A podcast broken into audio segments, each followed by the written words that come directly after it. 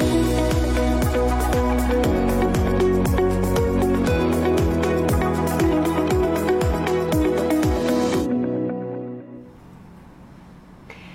podvečer z Ministerstva zahraničných vecí, ktoré je na hlbokej ulici. Dneska sme tu s hlbokou online a dnešná téma je o tom, čo priniesol summit NATO, ktorý bol len nedávno v Madride. Označuje sa za prelomový summit, za jeden z najdôležitejších vôbec, takže to dnes budeme eh, rozoberať. Moje meno je Zuzana Kovačič-Hanzelová, som novinárka z denníka SME a som veľmi rada, že môžem privítať aj mojich hostí. Peter Bátor, stály predstaviteľ Slovenskej republiky pri NATO. Vítaj. Ďakujem, ahoj a Katarína Kertisová, členka skupiny Mladých lídrov NATO 2030 a z Policy Fellow European Leadership Network. Vítajte. Ďakujem za pozvanie. Ďakujeme aj my, že ste prišli. Ak sa chcete zapojiť s vašimi otázkami, aj vy môžete tak urobiť ako vždy cez slido.com, kde je hashtag hlboká online 18. Ja tie otázky budem tuto sledovať na tablete a najzaujímavejšie samozrejme položím aj našim hosťom. Tak začneme úplne jasne o samite NATO v Madride. Peťo, prečo sa to označuje ako jeden z tých najdôležitejších samitov? No, predovšetkým preto, že sa nám zásadne zmenilo bezpečnostné prostredie a tým pádom sa muselo zásadne zmeniť NATO. A, vlastne veľmi jednoducho povedané, NATO sa vracia späť k svojim koreňom, to znamená ku kolektívnej obrane kedysi dávno bola kolektívna obrana jedna jediná tá najhlavnejšia úloha, o tej sa všetko odvíjalo. Neskôr už to potom boli tri hlavné úlohy, okrem kolektívnej obrany to bol aj krízový manažment a spolupráca s partnermi. A toto sa dlho, po, po dlhé roky rozvíjalo. To, strategická koncepcia z roku 2010 napríklad rozprávala viac o partnerstvách a všetkých ostatných veciach ako o tej kolektívnej obrane.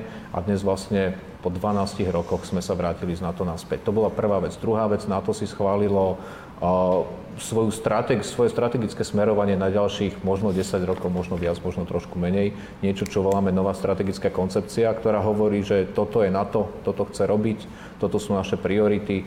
V tej strategickej koncepcii možno dve veci, ktoré sú zásadne iné. Tá prvá je, že Rusko prvýkrát historicky je pomenované ako priama hrozba našej, našej bezpečnosti. Doteraz Rusko bolo označované ako strategický partner a maximálne v tých neskôrších dokumentoch bolo označované ako výzva, ale nikdy nebolo označené ako hrozba. Čo je na tom iné a čo je dôležité, že čo je na tej hrozbe vlastne tak, také, také špeciálne je, že pokiaľ niečo na to definujeme ako hrozbu, tak potom musíme všetko v tom na to aj prispôsobiť, aby sme tej hrozbe vedeli čeliť. To znamená, že keď povieme, že Rusko je hrozba, tak musíme si definovať, ako tej hrozbe čeliť, aké sily na to potrebujeme, či na to potrebujeme viac peňazí, či na to potrebujeme sa začať inak správať. Tak to bola možno ďalšia taká vec. Tá druhá vec, ktorá bola úplne, alebo že výrazne nová v tej novej strategickej koncepcii je práve návrat k, k tej kolektívnej obrane, čo, čo v reálnom živote znamená viac vojakov na východnom krydle, vrátane Slovenskej republiky, v pobalských štátoch, v Polsku, Rumunsku, Bulharsku, ale aj Maďarsku a potom aj iná tá vojenská prítomnosť. Donedávna sme tú vojenskú prítomnosť mali skôr takú symbolickú, ktorá tam bola preto, že keď niekto na nás zautočí, tak, tak tam budú aj vojaci iných štátov a je to ako keby taká bezpečnostná poistka. Dnes tam chceme mať také sily, ktoré dokážu brániť to územie úplne od prvej minúty. Jasné, toto si potom všetko po jednom rozoberieme aj podrobnejšie. Ďakujem ti, že si to takto zhrnul. Katka, pre vás prečo ten summit na to bol dôležitejší? Vy sa teda špecializujete skôr na tú klímu a, a obranu, to je veľmi zaujímavá kombinácia. Čiže čo bolo pre vás také prelomové na tom samite? Tak okrem tém, ktoré pán Bator spomenul, bola kľúčovou témou aj zmena klímy, aj dopad na bezpečnosť aliancie. Boli prijaté konkrétne rozhodnutia. Ehm, napríklad už na Braselskom samite v minulom roku sa členovia aliancie zaviazali, že budú znižovať e, emisie a vlastne v Madride bol prijatý konkrétny cieľ na ich zníženie a to 45-percentné zníženie do roku 2030 a cieľ uhlíkovej neutrality do roky 2050, čo je vlastne v súlade s Parížským dohovorom. Okrem toho na to vyvinulo e, systém alebo metodológiu, ktorá spojencom e, pomôže ich emisie merať a potom aj, aj porovnávať. V samotnej strategickej koncepcii um, sa klíme venuje pozornosť naprieč všetkým trom základným úlohám aliancie, takže, takže sa, sa naozaj sústreďuje na to, ako zmena klímy vplýva na našu um, schopnosť brániť a odstrašovať ako, ako vplýva na to, akým spôsobom robíme krízový manažment a čo na to potrebujeme, ale aj na to, ako spolupracujeme e, s partnermi. A vlastne v roku 2010 klíma bola spomenutá len letmo a vlastne v strategickej koncepcii, ktorá bola prijatá v Madride, dostala až dva články, dva paragrafy, um, ktoré, asi, ktoré veľmi, veľmi dobre reflektujú, že je to téma ktorú NATO chce a plánuje ďalej riešiť. Možno by som ešte spomenula, že prvýkrát sa konal dialog na vysokej úrovni o zmene klímy a bezpečnosti a vlastne na to vydalo aj svoje, svoje prvé posúdenie vplyvu zmen, zmeny klímy eh, na, na bezpečnosť aliancie. Čiže nie sme len pri diskusii, je tu už aj mechanizmus, ktorý, ktorý tieto vplyvy eh, posudzuje a komunikuje aj verejnosti. Mm-hmm. Rozoberieme si to tiež ešte potom eh, podrobnejšie. Peter, ty si povedal tú základnú vec, že sa vlastne mení celá tá paradigma nejakého vnímania a teda, že v roku 2010 bolo Rusko ešte strategickým partnerom a teraz už je otvorene pomenované ako hrozba. Znamená to, že ten prístup Spojených štátov v 90. rokoch, ktorý viedla aj Medlin Albrightová, keď chcela s Ruskom vlastne spolupracovať a chcela ich vlastne pritiahnuť bližšie eh, aj k aliancii, eh, že to bolo naivné? V tom čase možno nie. Akože bol to jeden z plánov, dokonca nielen, že spolupracovať, tam boli aj také úvahy, že čo keby sa Rusko jedného, stalo, jedného dňa stalo členom NATO. To bolo až takto ďaleko. Samozrejme, potom bol neskorší vývoj. Ja by som to nazval, tam, tam sú také dve obdobia. To prvé, ktoré ty hovoríš v tých 90. rokoch, kedy bola úplne nová situácia v Európe, padol berlínsky múr, zrazu sme sa začali zjednocovať a dokonca na Rusko sa pozeralo ako na štát, s ktorým poďme spolupracovať, buďme otvorení. Dokonca Rusko sa snažilo o nejakú demokratickú cestu v tom čase, z ktorého potom samozrejme z ktorej odišlo. A, to bolo takéto obdobie, ja by som to nazval, že romantické, možno nie, že naivné, ale bola tam istá šanca, že veď keby sa niektoré veci naozaj splnili, ako ich Rusko hlásalo, možno by bolo oveľa, oveľa bližšie. Potom prišiel 2008 rok, okrem iného, a medzi tým samozrejme sa vytvorila mechanizmus veľmi blízkej spolupráce medzi NATO a Ruskom, dokonca až taký, že nakoniec Rusko, keď sme s ním sedávali v tzv. Rade NATO-Rusko, ono nebolo považované ako všetky ostatné štáty, ktoré nie sú členské, že partner, to znamená, my sme to vždy volali, že plus jeden. Ja neviem, bolo 25 členov alebo 20 členov plus jeden. Keď sme sedeli s Ruskom, tak to bolo, že sme boli všetci dokopy, že to Rusko malo úplne rovnaký hlas a rovnaké postavenie ako všetky tie ostatné štáty okolo stola. Prišiel 2008 rok, invázia v, v Gruzinsku, a odvtedy, a vtedy si myslíme, že, že sa stala asi najväčšia chyba. Namiesto toho, aby aliancia veľmi tvrdo zareagovala, a úplne inak si nastavila vzťahy s Ruskom, tak si začala projektovať, namiesto toho, aké tie vzťahy boli, aké tie vzťahy chce mať. A projektovali sme si, že vlastne my chceme mať ako strategického partnera. Konec koncov dva roky po invázii v Gruzínsku vyšla nová strategická koncepcia, ktorá pomenovala Rusko ako strategický partner, čo bolo najviac, čo sa dovtedy podarilo, najpozitívnejšie vnímanie Ruska a myslím si, že vtedy to bolo chybné. V 2014 sa nám to ukázalo opäť, a, že vlastne Rusko má svoje záujmy, kde, kde sa vôbec ono nejak nezdrhá e, zobrať svoje ozbrojenie ozbrojené stýly, narušiť suverenitu iného štátu, zabíjať tam ľudí bez problémov. A, a myslím, že sa nám vypomstil ten prístup z roku 2008 a v istej miere aj z roku 2014, kedy tá reakcia aliancie už bola oveľa silnejšia ako po roku 2008, ale a, ale vidíme, kam to viedlo, že sme neboli veľmi tvrdí a jednoznační. Čo to teda znamená pre bežného Slováka, že Rusko je teraz otvorene pomenované ako hrozba? No Čo sa mení vlastne? Pre nás sa mení to, že konečne sme si otvorili oči a sme pripravení. A prakticky to znamená napríklad aj to, že máme zahraničných vojakov na našom území, a, lebo si myslíme, že tu existuje istá hrozba, ktorá by ako za istých okolností mohla prerásť až do nejakého konfliktu, ktorý mohol mať priamy vplyv na Slovensko. Veď koniec koncov tie, tie ozbrojené sily zahraničné, ktoré sú tu dnes, ich jedna z najväčších úloh je chrániť náš vzdušný priestor, aby sem nepreletela nejaká raketa. Ak by preletela, tak aby sme ju dokázali zastaviť.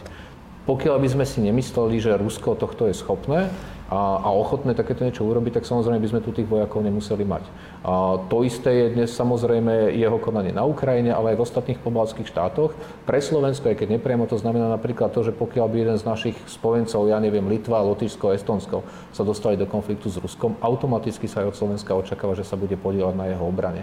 Čiže toto je... Ale to sa očakávalo aj doteraz, nie? Áno, lenže vtedy, vtedy sme hovorili, keď by si prečítala tú koncepciu z roku 2010, tam sa hovorí, že riziko konven konvenčného konfliktu v tomto našom priestore, konvenčný konflikt znamená klasické ozbrojené sily, je veľmi nízke. Čo znamená, že v zásade sme vtedy nepredpokladali, že by tu mohla byť nejaká vojna a tak sme sa aj pripravovali. Nemali sme sily vyčlené, ktoré dokážu, ja neviem, behom 5 alebo 7 dní sa zdvihnúť a ísť na to reagovať. Nemali sme toľko techniky, koniec koncov výrazne uh, padli uh, investície do obrany. Toto všetko sa vlastne zmenilo tým. Uh, a tým, že teraz sme si povedali, že to Rusko vnímame ako hrozbu, nielen, a to nie, že Slovensko si povedalo, to si povedal Aliancia, 30 štátov, toto je dôležité, že to nie je názor jednoho alebo dvoch štátov tak všetko sa tomu prispôsobuje. Viac investícií, úplne konkrétni vojaci, konkrétna technika na konkrétnych miestach a schopnosť sa brániť, že byť pripravený, že by sa to mohlo stať. Myslím, že predtým to tak nebolo. Ako komplikované je to pre Slovensko? A teraz myslím v kontexte toho, že ak sme to doteraz ani nemali ako prioritu, ozaj tie investície do obrany neboli nejaké masívne, máme veľmi zastaralé niektoré časti armády, Um, tak to, čo vidíme teraz, je, že aj stíhačky meškajú kvôli korone, kvôli čipom a rôznym iným ako objektívnym uh, faktorom. Uh, tak ako ťažké je vlastne teraz dobehnúť ten investičný dlh ešte v čase, keď všetci vyzbrojujú? Ako komplikované to teraz pre Slovensko? No, no je to samozrejme komplikovanejšie, ako keby tu bol mier a, a vyrába sa úplne v pohode. A ešte presne, ako si povedala, korona do toho zásadla ale má to aj pozitíva. Ty, akože ty si v zásade ukázala ten pohár poloprázdny a ja ako bežný pesimista doteraz mám poloplný, čo je že absolútne iná poloha pre mňa. Ale Zrýchlili sme investície do obrany, a respektíve zvýšili a výrazne. My sme jeden, jeden z vedúcich štátov v Alianci, sme už v prvej desiatke, že sme, keď si porovnáme investície medzi 2014 a 2022, tak sme jeden zo štátov, ktorí si začali ten dlh plniť pomer, pomerne rýchlo. Už sme nakúpili mnohé veci máme spravené kontrakty a jasne, niektoré tie veci neprídu do, do roka, do dvoch, aj tie stíhačky trošku meškajú, ale zase tá výhoda je, zbavili sme sa ruských starých stíhaček, alebo zbavíme sa ich, už nelietajú.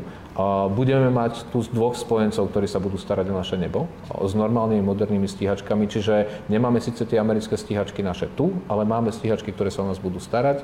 A je možné, že dostaneme novú ťažkú techniku alebo techniku, ktorá je ďaleko vyspelejšia ako tá, ktorú momentálne máme, práve za to, že sme pomáhali Ukrajine. Takže ten dlh sa pomaly pomaly pomá, akože darí sa nám ho a dnes vďaka Ukrajine by som povedal oveľa rýchlejšie vymazávať, ako by to bolo za normálnych mierových časov. Za normálnych mierových časov by sme možno mali rýchlejšie stíhačky, ale podľa mňa ten nárast investícií do obrany bol pomalší a tie veci, ktoré dnes budeme schopní do tej našej armády dostať možno v priebehu dvoch, troch, štyroch rokov, by nám mohlo trvať 10. Jasné. Ale vďaka tomu, že sme susedí, susedia Ukrajiny, tak to vyzerá, že to sanujú viacerí členovia aliancie, za čo môžeme byť vlastne vďační. Uh, ale to je len moja poznámka pod, uh, pod čiarou. Uh, Peter, ja som v rámci tejto prípravy počúvala, čo hovoril Tomáš Valašek po samite. To je tvoj predchodca, ktorý bol tiež veľvyslancom pri NATO. A on hovoril, že vlastne sa mení aj nová stratégia, že bude aliancia mať novú stratégiu a to teda, že neustúpiť ani centimetr svojho územia, že predtým bola akási stratégia, ktorá rátala s tým, že ak by nastal nejaký útok, tak niekoľko dní môže trvať, kým vlastne odsunieme nejakého nepriateľa z nášho územia. A toto sa teda zmenilo na to, že bránime každý centimetr. Skús to prosím lepšie vysvetliť, lebo podľa mňa toto sú také detaily, ktoré ľudia ako bežne nevedia, že aká je stratégia obrany toho územia na to. A je to jedna z asi najzložitejších eh, tých obranných tém, ktoré akože aj diplomati s tým majú problém niekedy pochopiť, ale v zásade jednoducho ten systém, ktorý sme mali doteraz, bol taký, že hlavne v pobalských krajinách boli medzinárodné sily, ktoré boli rádovo v stovkách, niečo okolo tisíce, nie viac, čo z vojenského hľadiska je veľmi malá jednotka. A ich hlavná úloha tam bola taká, že pokiaľ by tam bola nejaká provokácia alebo incident, tak je v tom incidente zahrnutých viac štátov. To znamená, že, lebo pokiaľ by to bol incident, dajme to medzi litovským vojakom a ruským vojakom, tak budú otázky, a bol to incident a nevyprovokovali to, a vlastne je to len Litva a ideme sa teraz kolektívne brániť, alebo nájdeme na to niečo iné. A keď tam je viac štátov zainteresovaných, tak samozrejme už je to reakcia viacerých štátov, čo bola keby taká poistka. Ale táto poistka nezaručovala to, že keď tam príde masívne nejaké vojska, takže nedobijú časť toho územia. A je pravda, že naozaj tá stratégia na to, alebo tá, proste ten plán, ako bol vymyslený, bol, že áno, počítame s tým, že to vojsko by tam prišlo, počítame s tým, že tam že dokáže zabrať nejakú časť územia, dokonca možno aj celý ten štát, pokiaľ je malý, ale my ho dokážeme potom v priebehu niekoľkých týždňov vytlačiť naspäť. A tomu sa hovorí, že e, odradenie potrestaním. A to je také, že v Angli- to je preložené z angličtiny, že vlastne my potrestáme toho nepriateľa, vytlačíme ho, porazíme ho a zase bude to územie oslobodené. Ten nový systém je taký, že nechceme vôbec dovoliť, aby sa tie vojská, ktoré by napadli štát, dostali na územie toho štátu a, ten, a to územie na nejaký čas okupovali. A naši pobalskí spojenci majú na to veľmi dobrý argument. Oni hovoria, že pozrite, čo sa stalo v Buči, pozrite, čo sa stalo v Jerpíne, my nechceme dovoliť, aby v tomto prípade ruské vojska boli, že mali kontrolu nad našim územím ani na 10 minút alebo na 10 dní, pretože oni sú schopní tam za ten čas pozabíjať našich ľudí. A my vlastne nie sme ochotní akceptovať, že by nám takéto vojska zabíjali našich akože civilných e, obyvateľov, ničili naše mesta a preto musíme zmeniť tú stratégiu, Nie, že my tomu vojsku dovolíme, aby tam niekoľko dní bolo a potom ho vytlačíme, lebo tá škoda bude strašná a u mnohých akože na tých životoch nenávratná. Preto urobme takú stratégiu, ktorá nedovolí tomu vojsku vôbec prísť na to územie. Čiže toto je tá zmena. A v čom je tá zmena reálne, že prečo je to vlastne tak zásadné? Lebo s tými tisíc vojakmi na tom území nedokážeš tú kraj, nedokážeš zaistiť to, že keď tam príde masívnejšia sila, že, že ubrániš na hraniciach, aby sa tí vojaci nedostali napríklad na to litovské alebo estonské územie. Čiže potrebuješ tam mať silu, ktorá, ich, ktorá dokáže to územie brániť tak, ako dnes bránia Ukrajinci Donbass a, a bojujú o každý meter, aby sa tie ruské vojska nedostali a trvale neokupovali tú časť. Čiže a na to potrebuješ viac vojakov, viac techniky, drahšiu techniku, modernejšiu a aj spôsob, akým organizuješ všetky tie veci, čomu my hovoríme, že systém velenia a riadenia. Jasné, rozumiem. Eh, Katka, vy ste teda eh, za tých mladých lídrov na to 2030 hovorili ste o tej dekarbonizácii a o tých klima, klimacieloch. Ráta sa do toho aj tá potravinová kríza, ktorá hrozí eh, vďaka tomu, že Ukrajina nemôže vyvážať obilie, lebo predstavujem si, že to je jedna z tých podstatných ako keby bodov vôbec aj, aj klimatickej zmeny alebo vôbec nejakého toho vnímania, čo, čo hrozí vlastne vo svete aj v súvislosti práve s tými potravinami. Toto je niečo, čo ste riešili? Čo sa týka potravinovej krízy, uh, nemyslím si, že to je téma, uh, na ktorú je NATO ten primárny formát. Máme lepšie formáty organizácie, ktoré sú na to lepšie prispôsobené a vlastne vidíme, že v tomto kontexte je hlavným hráčom Európska únia.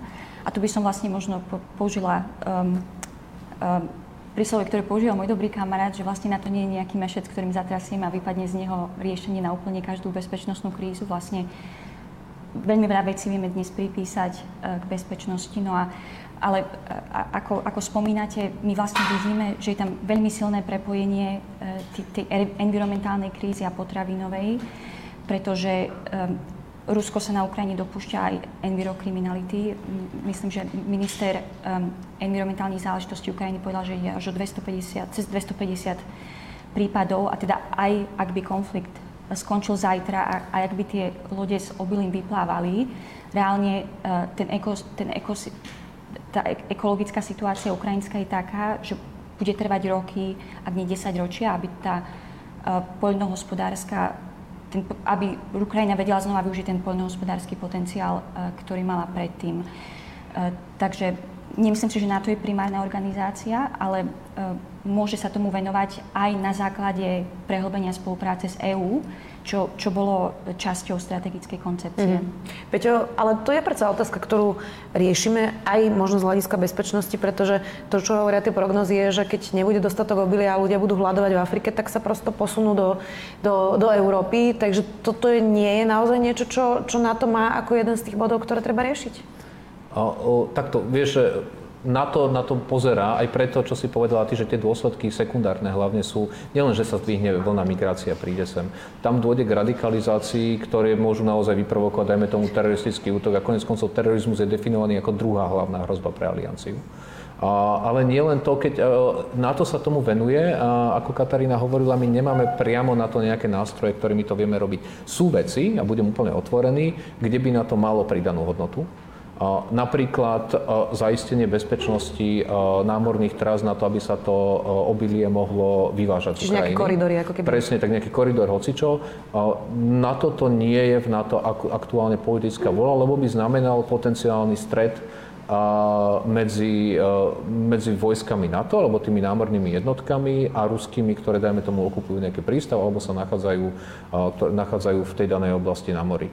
A toto je niečo, čo sa na to rozhodlo, že nebude eskalovať ten konflikt priamo ako organizácia. Preto napríklad tá bilaterálna pomoc, ktorá ide Ukrajine, je bilaterálna štátov a, a zatiaľ sa na to stará o ich bezpečnosť. A je takéto rozdelenie, rozdelenie tej práce nie každý s tým musí byť spokojný, že to takto je, lebo je veľa hlasov osobitne z, z toho východného krídla NATO, ktoré hovoria, že NATO by mal mať ďaleko väčšiu úlohu v tomto konflikte a konec koncov táto potravinová bezpečnosť alebo zaistenie tých námorných trás by mohla byť jedna z tých vecí, ale realita je taká, že dnes nie je na to konsenzus, aby sa to urobilo. Jasné. To je pochopiteľné. Eh, Katka, vy teda, keď riešite práve tie klimatické ako keby záležitosti, čo sa týka armády, čo si pod tým človek má predstaviť? Ako môže armáda napríklad eh, jednotlivých štátov aliancie znižovať vlastne tie emisie? Čo, čo, čo, čo si človek pod tým má vôbec ako predstaviť? Asi by som začala tým, vlastne prečo to vplýva na našu bezpečnosť a potom čo s tým vieme robiť. V prvom rade zmena klímy vplýva na vojenskú infraštruktúru, na naše základne, na dostupnosť logistiky. V Afganistane spojenecké helikoptéry aj prepravné lietadla mali problém zlietnúť, pretože tie motory boli robené pre iné teplotné podmienky. podmienky. Uh-huh.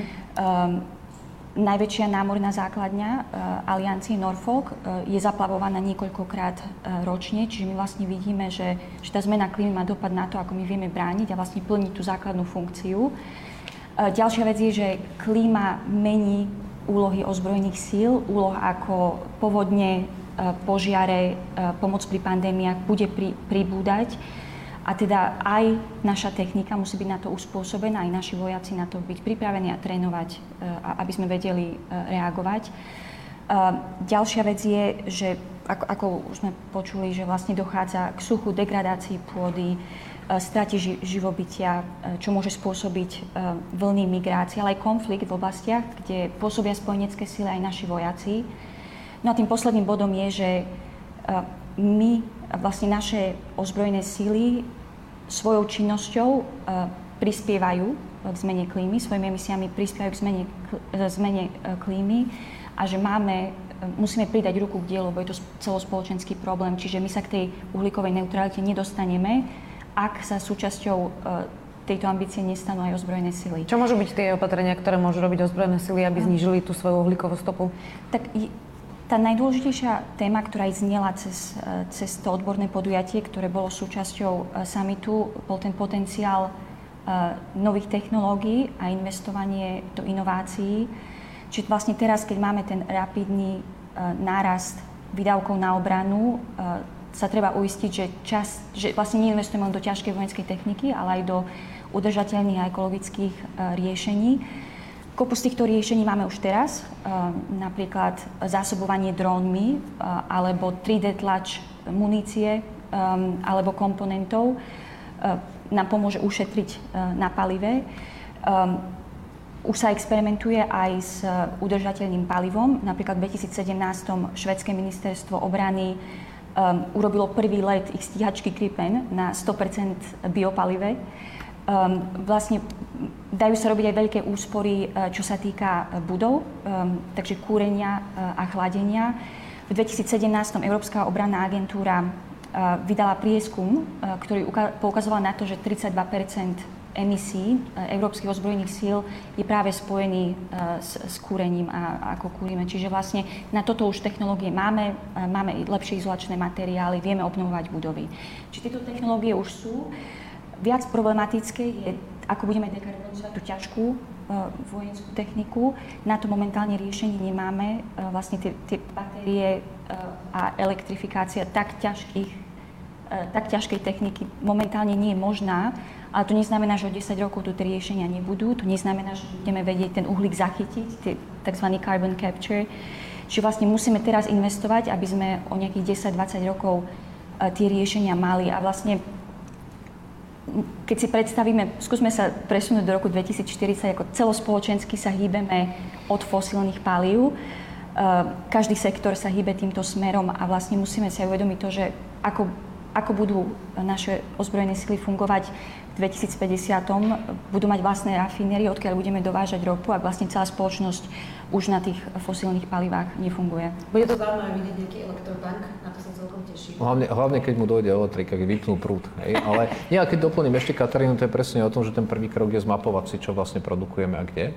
Tam sú aj také jednoduché veci, to sú tie v operáciách, že dajme tomu, kde skladujeme použitý olej, hej, alebo aby, kedysi to bolo tak, že prišli vojaci, spravili si niekde svoju základňu, vyhadzovali veci za plot, vylievali použité paliva, maziva, všetko ostatné, pôsobili pomerne veľkú katastrofu. Ruské vojska na Slovensku, akože to mali ako koniček veľký, dodnes nám zostali, že časti nášho územia kompletne kontaminované. To je prvá vec. Druhá vec je tá energetická efektívnosť, zelené strechy napríklad, malá, akože malá vec, ale, ale celkovo akože sa vie vyhrať na tom. Tretia vec je taká, že keď sa rozmiestnia niekde, dajme tomu tie praktické veci, kontajnery v operáciách, kde potom tí vojaci žijú, nemusí mať každý jeden svoju malú klimatizačnú jednotku a možno sa spraví riešenie, ktoré to dokáže urobiť celé. Inak toto platí vlastne pre celú spoločnosť. Hej, Myslím, že všetky a... tieto zásady, ktoré hovoríme a zelené strechy a podobne, tak to Ale je tam jedna tak... vec, ak ti môžem mm-hmm. skočiť do reči, a to je v tej strategickej koncepcii jedna, jedna dôležitá veta aj pre všetkých tých náčencov tej zelenej, uh, uh, zelenej éry v ozbrojených silách.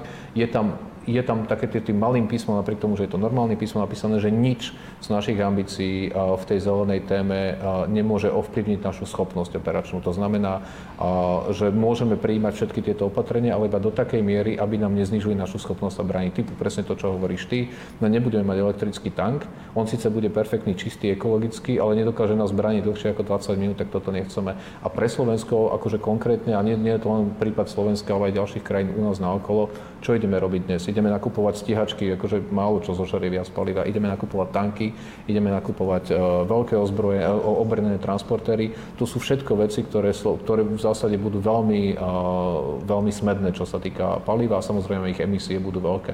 Čiže a toto je realita, lebo si musíme vybrať medzi zelenými technológiami a obranou štátu. Jasné. Inak prichádza aj veľa otázok, ja ich už o chvíľočku položím, ak sa chcete ešte náhodou zapojiť stále otázkami na našich hostí, je to slido.com, hashtag hlboká online 18. Ja teda, niektoré sú aj vtipné, teším sa celkom na to.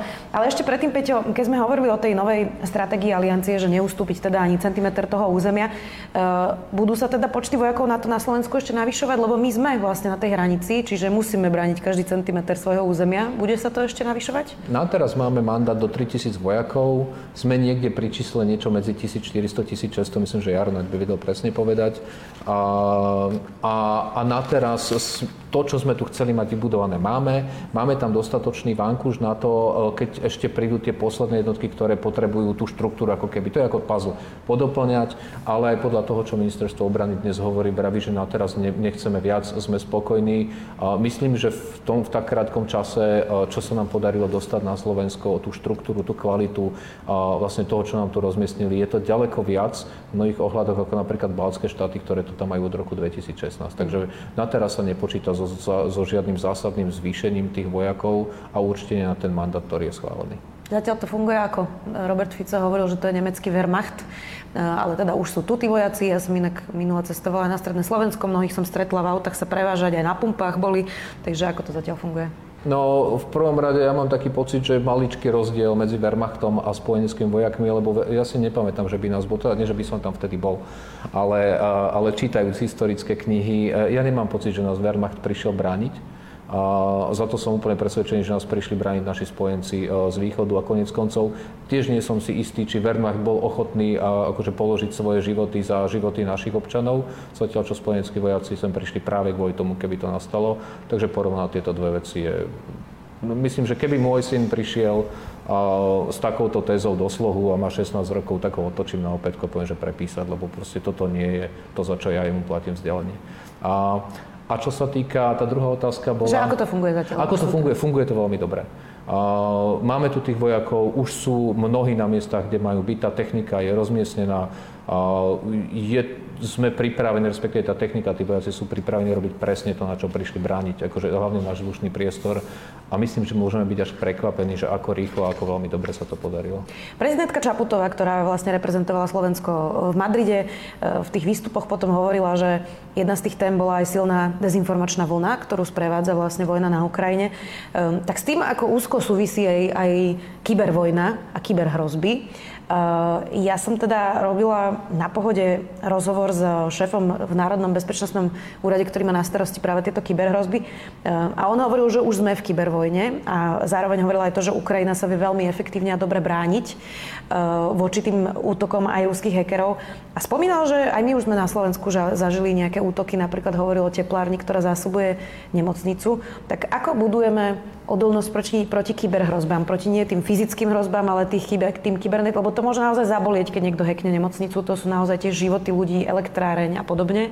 Takže ako sa vlastne proti tomuto e, budujeme, aby sme boli odolní? Kedy si kybernetické veci boli pre nás, že nové hrozby sme ich volali, už ich tak nevoláme, lebo už sú staré. Konec koncov v roku 2007 či 2008 bolo, bol masívny útok proti Estonsku, ktorý na istý čas zablokoval prístup vlastne ku takmer všetkej kritickej infraštruktúre. Odtedy sa tomu aj Aliancia veľmi venuje. A dnes, a to je pomerne veľký rozdiel, dnes už je útok z prostredia, z kybernetického prostredia, vnímaný tak, že môže znamenať až e, e, aktivovanie článku 5 kolektívna obrana. Že by za istých okolností mohol vytvoriť takú hrozbu alebo také ohrozenie pre štát, že môžeme na ne odpovedať dokonca aj ozbrojenými silami. Toto je novinka, ktorá bola schválená na jednom zo samitov predchádzajúcich. Dnes už o tom hovoríme. Čo si pod takým útokom mám predstaviť? Na, predstav si, že, že je tu masívny útok, ktorý, dajme tomu, ochromí prevádzku našej elektrárne alebo nejaké, nejakého ďalšieho prvku kritickej elektrárne, dajme tomu, že dobrý príklad. No a toto je inak presne zaujímavé, čo hovoríš, lebo to, to padlo aj v tej diskusii, že čo by bola adekvátna odpoveď teda, keby sme aktivovali ten článok 5. Či aj my by sme mali svojich hackerov, ktorí zautočia na ich elektrárne? Ja, toto je práve ten rozdiel, že, to, že ty nemusíš, keď na teba niekto uh, zautočí cez kybernetický priestor, ty nemusíš odpovedať úplne rovnakými, lebo poprvé, uh, ty prvé, čo potrebuješ, je identifikovať, odkiaľ to prišlo, lebo potom sa nemáš proti čomu Čo je tiež náročné, lebo Pres, niekedy jedno... si najmajú ľudí z Brazílie a podobne. Toto je práve presne na rozdiel od klasických ozbrojených síl, keď niekto vystrelí raketu, tak presne vieme, odkiaľ bola vystrelená a, a vieme, proti čomu sa, čomu sa máme brániť. V tej kybernetickej domene je to o tom, že nevieš a potrebuješ zistiť, ale ako berme to, že sme zistili, máme dve možnosti. Môžeme samozrejme odpovedať v kybernetickom priestore, ale pokiaľ tá hrozba je naozaj zásadná a ohrozuje životy občanov alebo kritickú infraštruktúru alebo čas štátu, tak môžeme na to použiť aj štandardné ozbrojené sily. To znamená, teraz si vymyslím, aby sa ľudia nebali, že ideme hneď bombardovať, ale tak o mne ľudia vedia, že však bombardujme. A, čiže a, je to, no, predstavme si, že je budova, odkiaľ skupina hackerov útočí na našu kritickú infraštruktúru a je to seriózne ohrozenie a padne rozhodnutie, že tú budovu zničíme, dajme tomu raketou, lebo že je to jediné riešenie, ako to vieme teraz urobiť, tak jednoducho tak sa tak spraví a je to legitímna obrana proti ohrozeniu. Kedy si to takto nebolo vnímané? Kedy si bolo, že takýto útok z kybernetického priestoru nebol považovaný za útok, na ktorý môžeme odpovedať tou kolektívnou obranou. Mm-hmm. Dnes už je. A je, je v tom aj vesmír a dokonca na, ten, na tomto poslednom samite už v tej strategickej koncepcii je napísané, že dokonca aj niektoré hybridné hrozby, môžu vyvolať takúto reakciu. Bolo by to veľmi špecifické, ale proste až, až propaganda, ktorá by vedela nejakým spôsobom, že podriť kompletne bezpečnosť štátu a vedeli by sme, odkiaľ je koordinovaná, kto ju zásadne robí, aj tam by sme vedeli nejakým spôsobom už na to reagovať, aj vojensky. Ešte jednu tému sme neprebrali a to je uh, vstup uh, do aliancie pre dva štáty, Švedsko a Fínsko. Uh, Putin teda vlastne pôvodne chcel, aby sa aliancia nerozširovala, teraz sa to celé vlastne, vlastne zabezpečil to, aby sa to stalo, keď, keď sa nad tým zamyslíme. Uh, čo Peťo zastavilo tie turecké námietky proti vstupu týchto dvoch štátov, lebo pôvodne ich mali, mali ich zásadné, na samite sa to zmenilo. Čiže prečo sa to zmenilo? No na samite tu bol ten záver a samozrejme tie týždne predtým.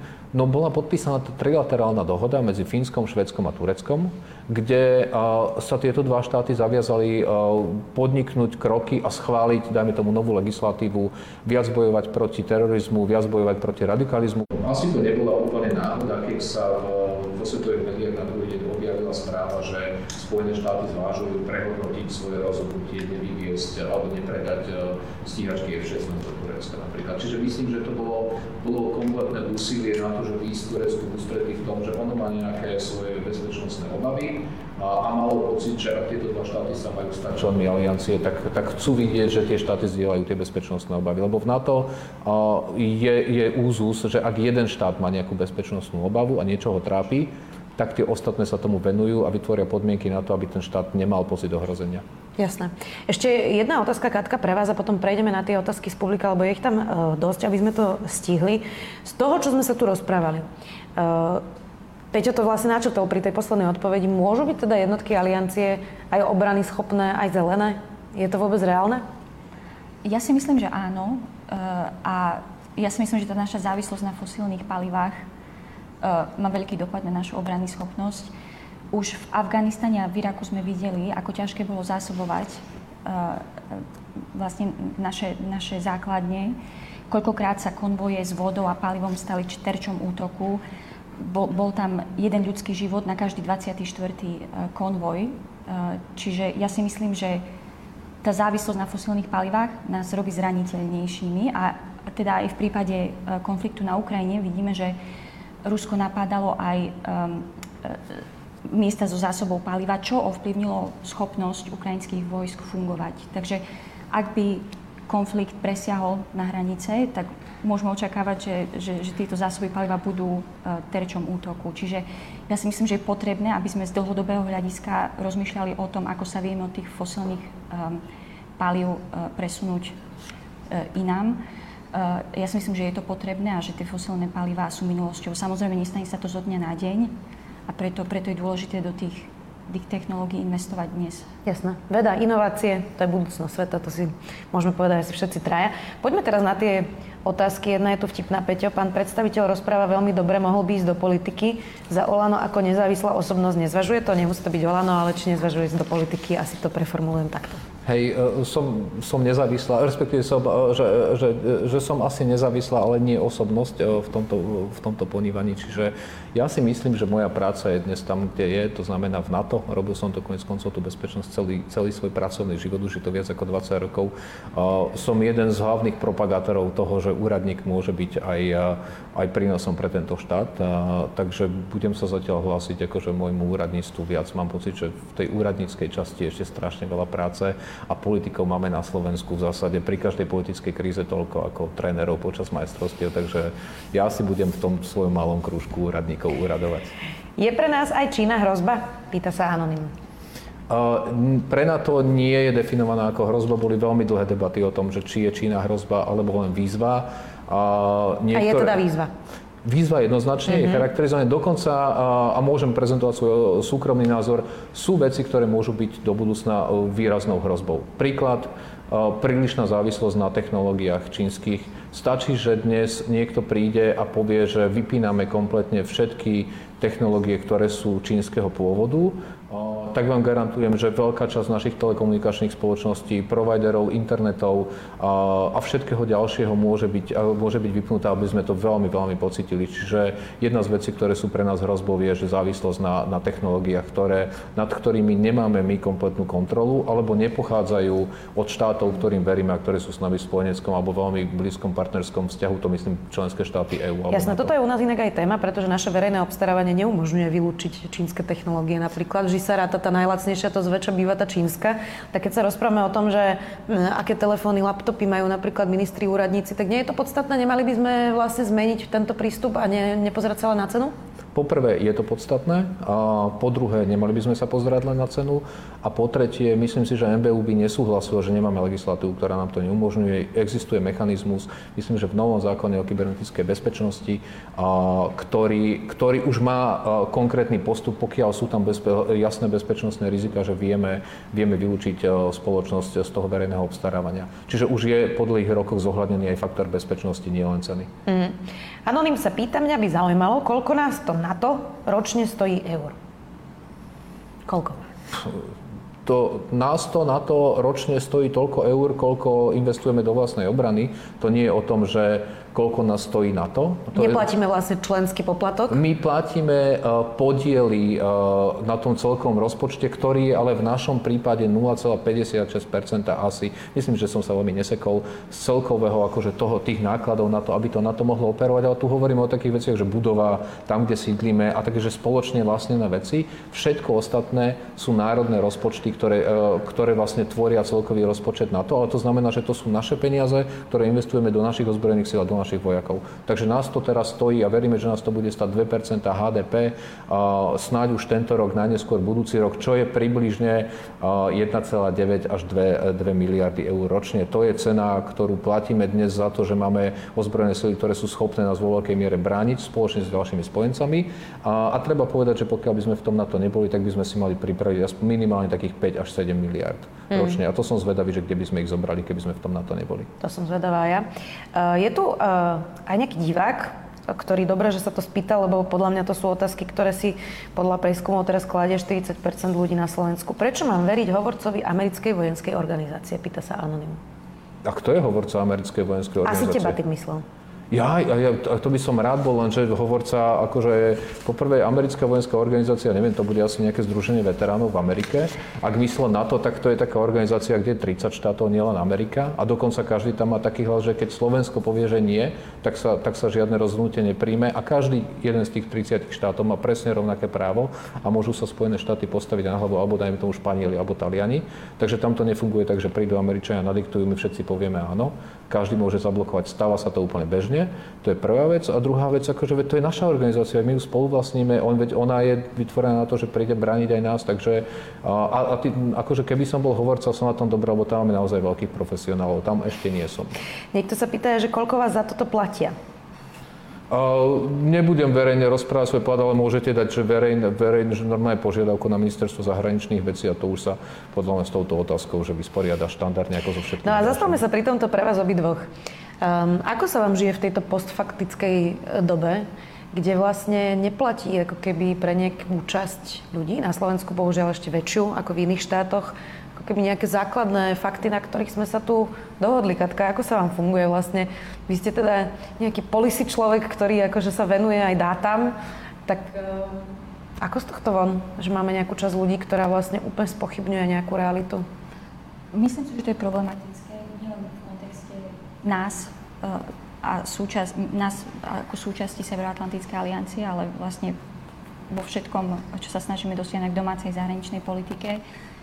Eh, tá, tá odolnosť súvisí aj s odolnosťou voči dezinformáciám. Je to niečo, na čo musíme, musíme pracovať, do čoho musíme investovať.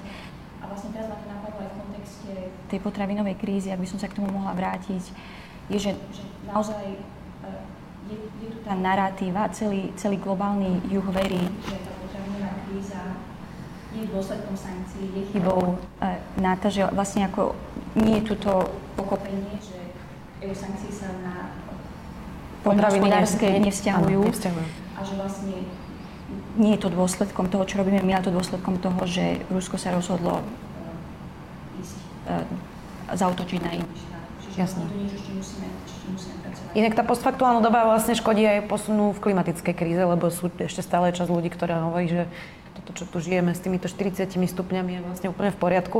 Uh, Peť, tak čo s tou časťou, veľkou časťou Slovákov, ktorá hovorí, že demokracia nie je dobrý nápad, že Putin vlastne robí dobré, že by sme potrebovali nejakého autokratického lídra, ktorý nebude vlastne vôbec potrebovať parlament, uh, že vlastne veľká časť ľudí hovorí, že za tento konflikt môže NATO a Spojené štáty. Ako tu budeme spolu žiť dve skupiny ľudí, kde jedni hovoria úplne niečo opačné, ako, ako, ako sú fakty?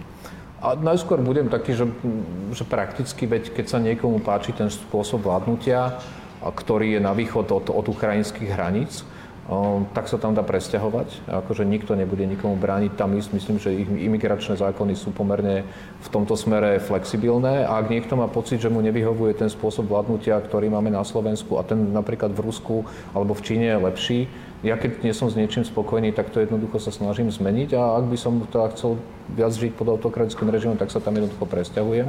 Rovnako sa treba pozrieť, že kam všetci Slováci chodia na dovolenky teda aj málo koho som videl, ja trávim svoje dovolenky na východe, môžem povedať, že tam chodím cestovať, Bielorusko, keď sa ešte dalo Ukrajina, pobalské krajiny, Rusko dokonca.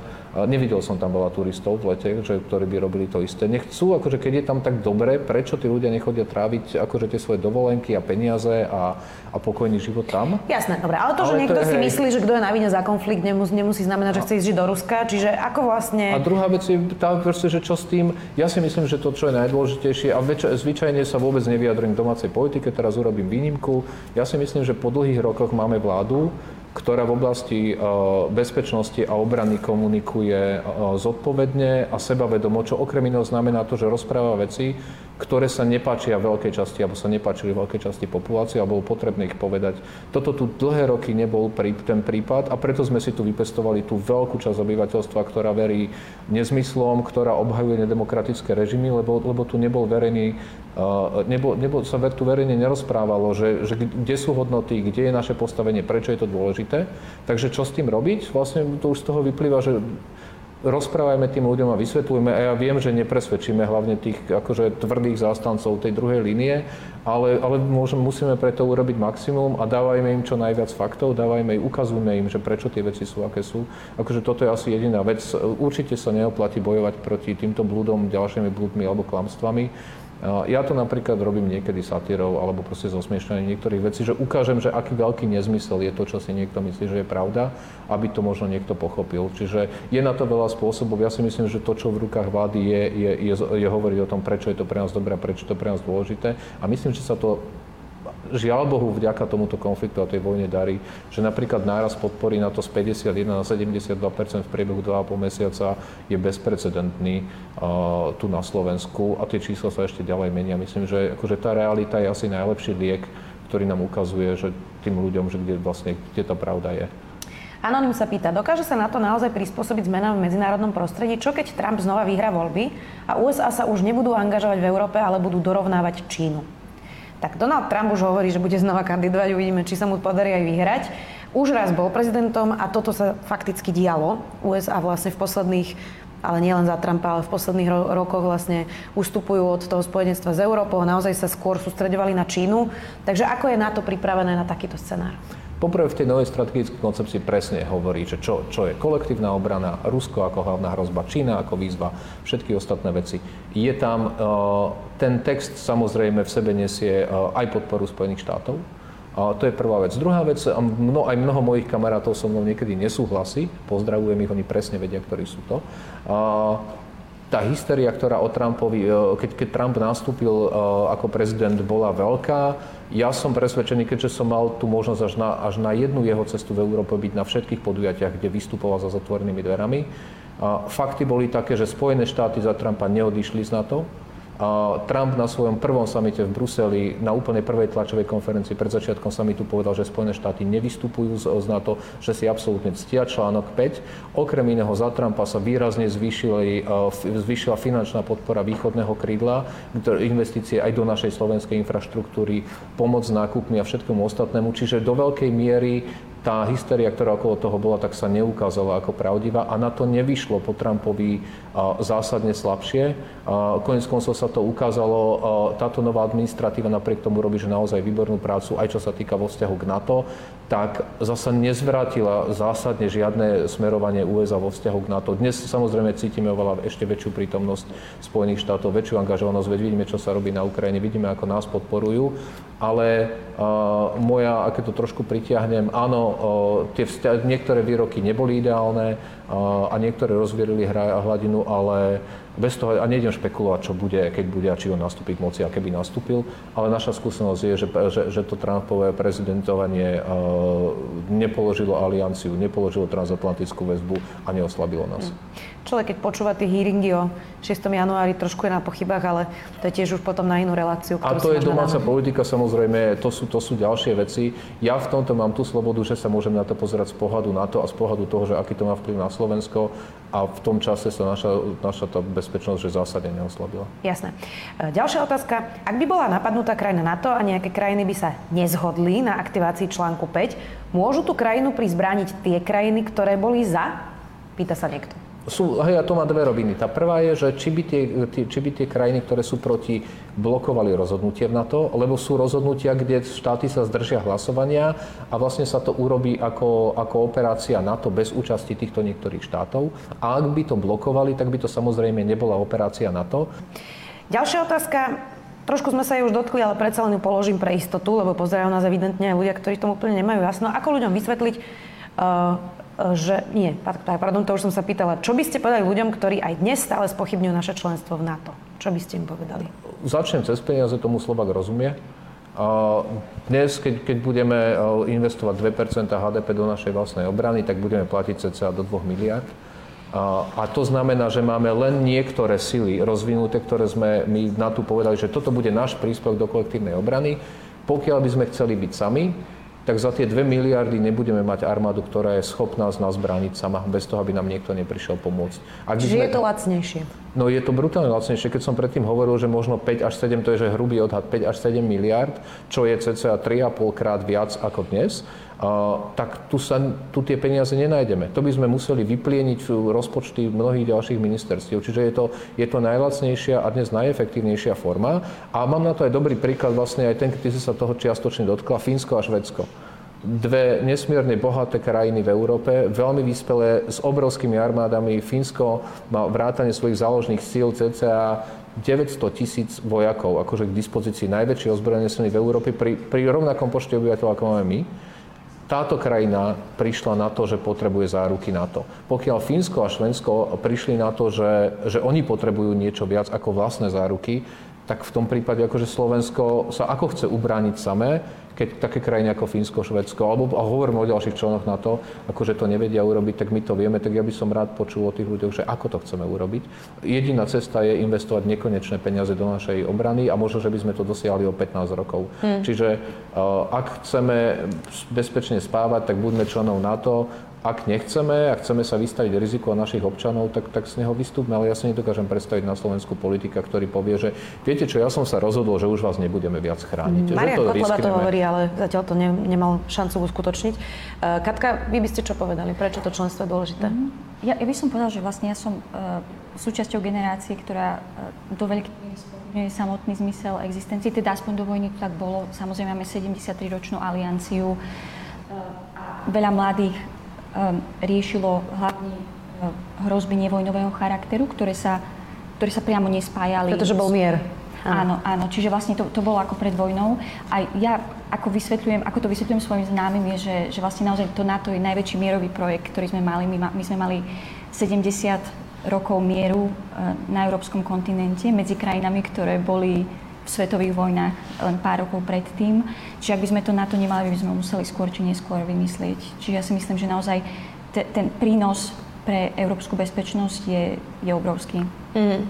Um, nová koncepcia je už platná, Peťa, toto bude asi na teba, alebo bude platná až od nejakého dátumu? Ďakujem.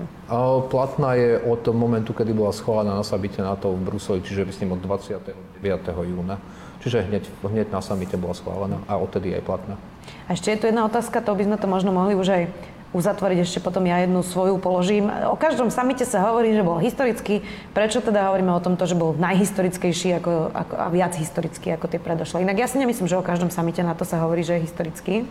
Nie, boli niek- niektoré boli veľmi dôležité. Ten v 2014 vlastne po napadnutí uh, Ukrajiny prvýkrát bol veľmi dôležitý, lebo, lebo sa aliancia začala prebudzať.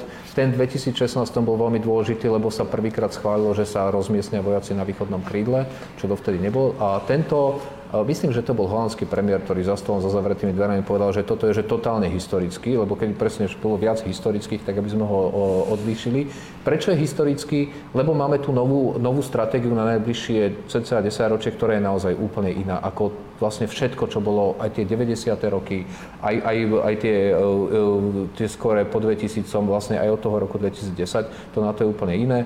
Je to veľký návrat vlastne k tej kolektívnej obrane, ale aj to, ako vidíme veci, ako vidíme to Rusko, ako vidíme Čínu a konec koncov aj to, že sme znovu potvrdili, že ideme prvýkrát po dlhých rokoch investovať do NATO ako do organizácie a teraz nemyslím, že viac do ozbrojených síl, ale že napríklad bude mať viac zamestnancov, lebo doteraz vlastne tie peniaze... Sa ktoré... škrtalo. Prosím? Doteraz sa škrtalo. A nielen škrtalo, ale vlastne tam boli rovnaké financie ako v časoch, keď bolo 16 členov NATO a žiadni partnery a dnes ich máme 30, o, o chvíľku 32 a partnerov máme niekoľko desiatok a vlastne stále to robil rovnaký počet ľudí, čiže uh, my potrebujeme viac ľudí, potrebujeme lepšiu infraštruktúru, potrebujeme, dajme tomu, viac spolu cvičiť a, a toto je všetko, že po dlhých rokoch prvýkrát investujeme do toho, aby to NATO ako organizácia bola efektívnejšia. A toto všetko dokopy a plus samozrejme tá situácia, ktorá dnes vo svete je, tak z toho spravila historický summit aj preto, že, že na to necúvlo, ale sa normálne postavilo a povedal, že ideme brániť spojencova nielen na papieri, ale máme konkrétne síly, ktoré sú na to pripravené a vyčlenené. Katka? Ja by som súhlasila s pánom vyslancom. Teda ten summit bol historický, pretože tá strategická koncepcia tá sa formuje tak raz za 10, teraz to bolo 12 rokov. Uh, takže z môjho pohľadu asi od, od pádu dvojčiek to bol najhistorickejší uh, summit na to. Aj by som povedala, že, že naozaj tá strategická koncepcia reflektuje to, že, že tá aliancia je, takým švajčiarským nožom pre tých, tých členov, že naozaj vďaka aliancii a vďaka spojencom vieme čeliť aj hrozbám vojnového, aj hrozbám nevojnového charakteru, pretože to spektrum hrozieb je oveľa komplexnejšie a, a vlastne sú navzájom e, prepletené, čiže nemôžeme ich riešiť osobitne, nemôžeme riešiť buď klímu alebo vojnu na Ukrajine, ako musíme tie, tie hrozby riešiť spolu. Mm-hmm. A možno jedna vec, prepáč, doplním, lebo som mu zabudol, a to je Fínsko a Švedsko krajiny, ktoré, proste Švedsko 200 rokov bolo v zásade neutrálne, nemiešalo sa do konfliktov. Dostať ich do aliancie totálne mení bezpečnostnú situáciu v celej východnej a severnej Európe. To je, to je, z Baltského mora sa stalo more, ktoré je celé, že len obklopené NATO štátmi. Napríklad, ale aj schopnosť keď sme si robili plány, že ako dlho nám bude trvať presunúť sily, brániť po, po Baltie a dnes majú Fínov a Švedov kúsok od nich, tak to, to absolútne mení tú realitu, že na mieste. A myslím si, že, že keby sme si toto boli dali ako strategický cieľ, hoci kedy, tak by nám každý povedal, že blúznime. Toto sme nedokázali my, toto dokázal Putin. No v zásade on ich prinútil istým spôsobom vstúpiť do aliancie. A toto je naozaj že pre Európu historické rozhodnutie. Hmm. Keď nič iné, tak toto je ten historický moment. Mám ešte úplne poslednú otázku. E, mám ju veľmi rada, hoci moji hostia menej, lebo sa pýtam na budúcnosť. E, Katka, neviem, či budete chcieť odpovedať, ale je to otázka aj pre vás. Um, keby ste mali teda predpovedať, že ako dopadne tento konflikt, um, môže to byť aj o 10 rokov, samozrejme nemusí to byť o 2 mesiace, tak čo by ste si typli? Ako toto skončí? Katka, vy čo hovoríte? Neviem, môžete začať. Takto sa mi to vrátilo. ale ja som známy tým, že nerad špekulujem o veciach, ako budú. A ne, nedokážem to predpovedať, asi nikto to nedokáže predpovedať, tak poviem, že čo by som chcel.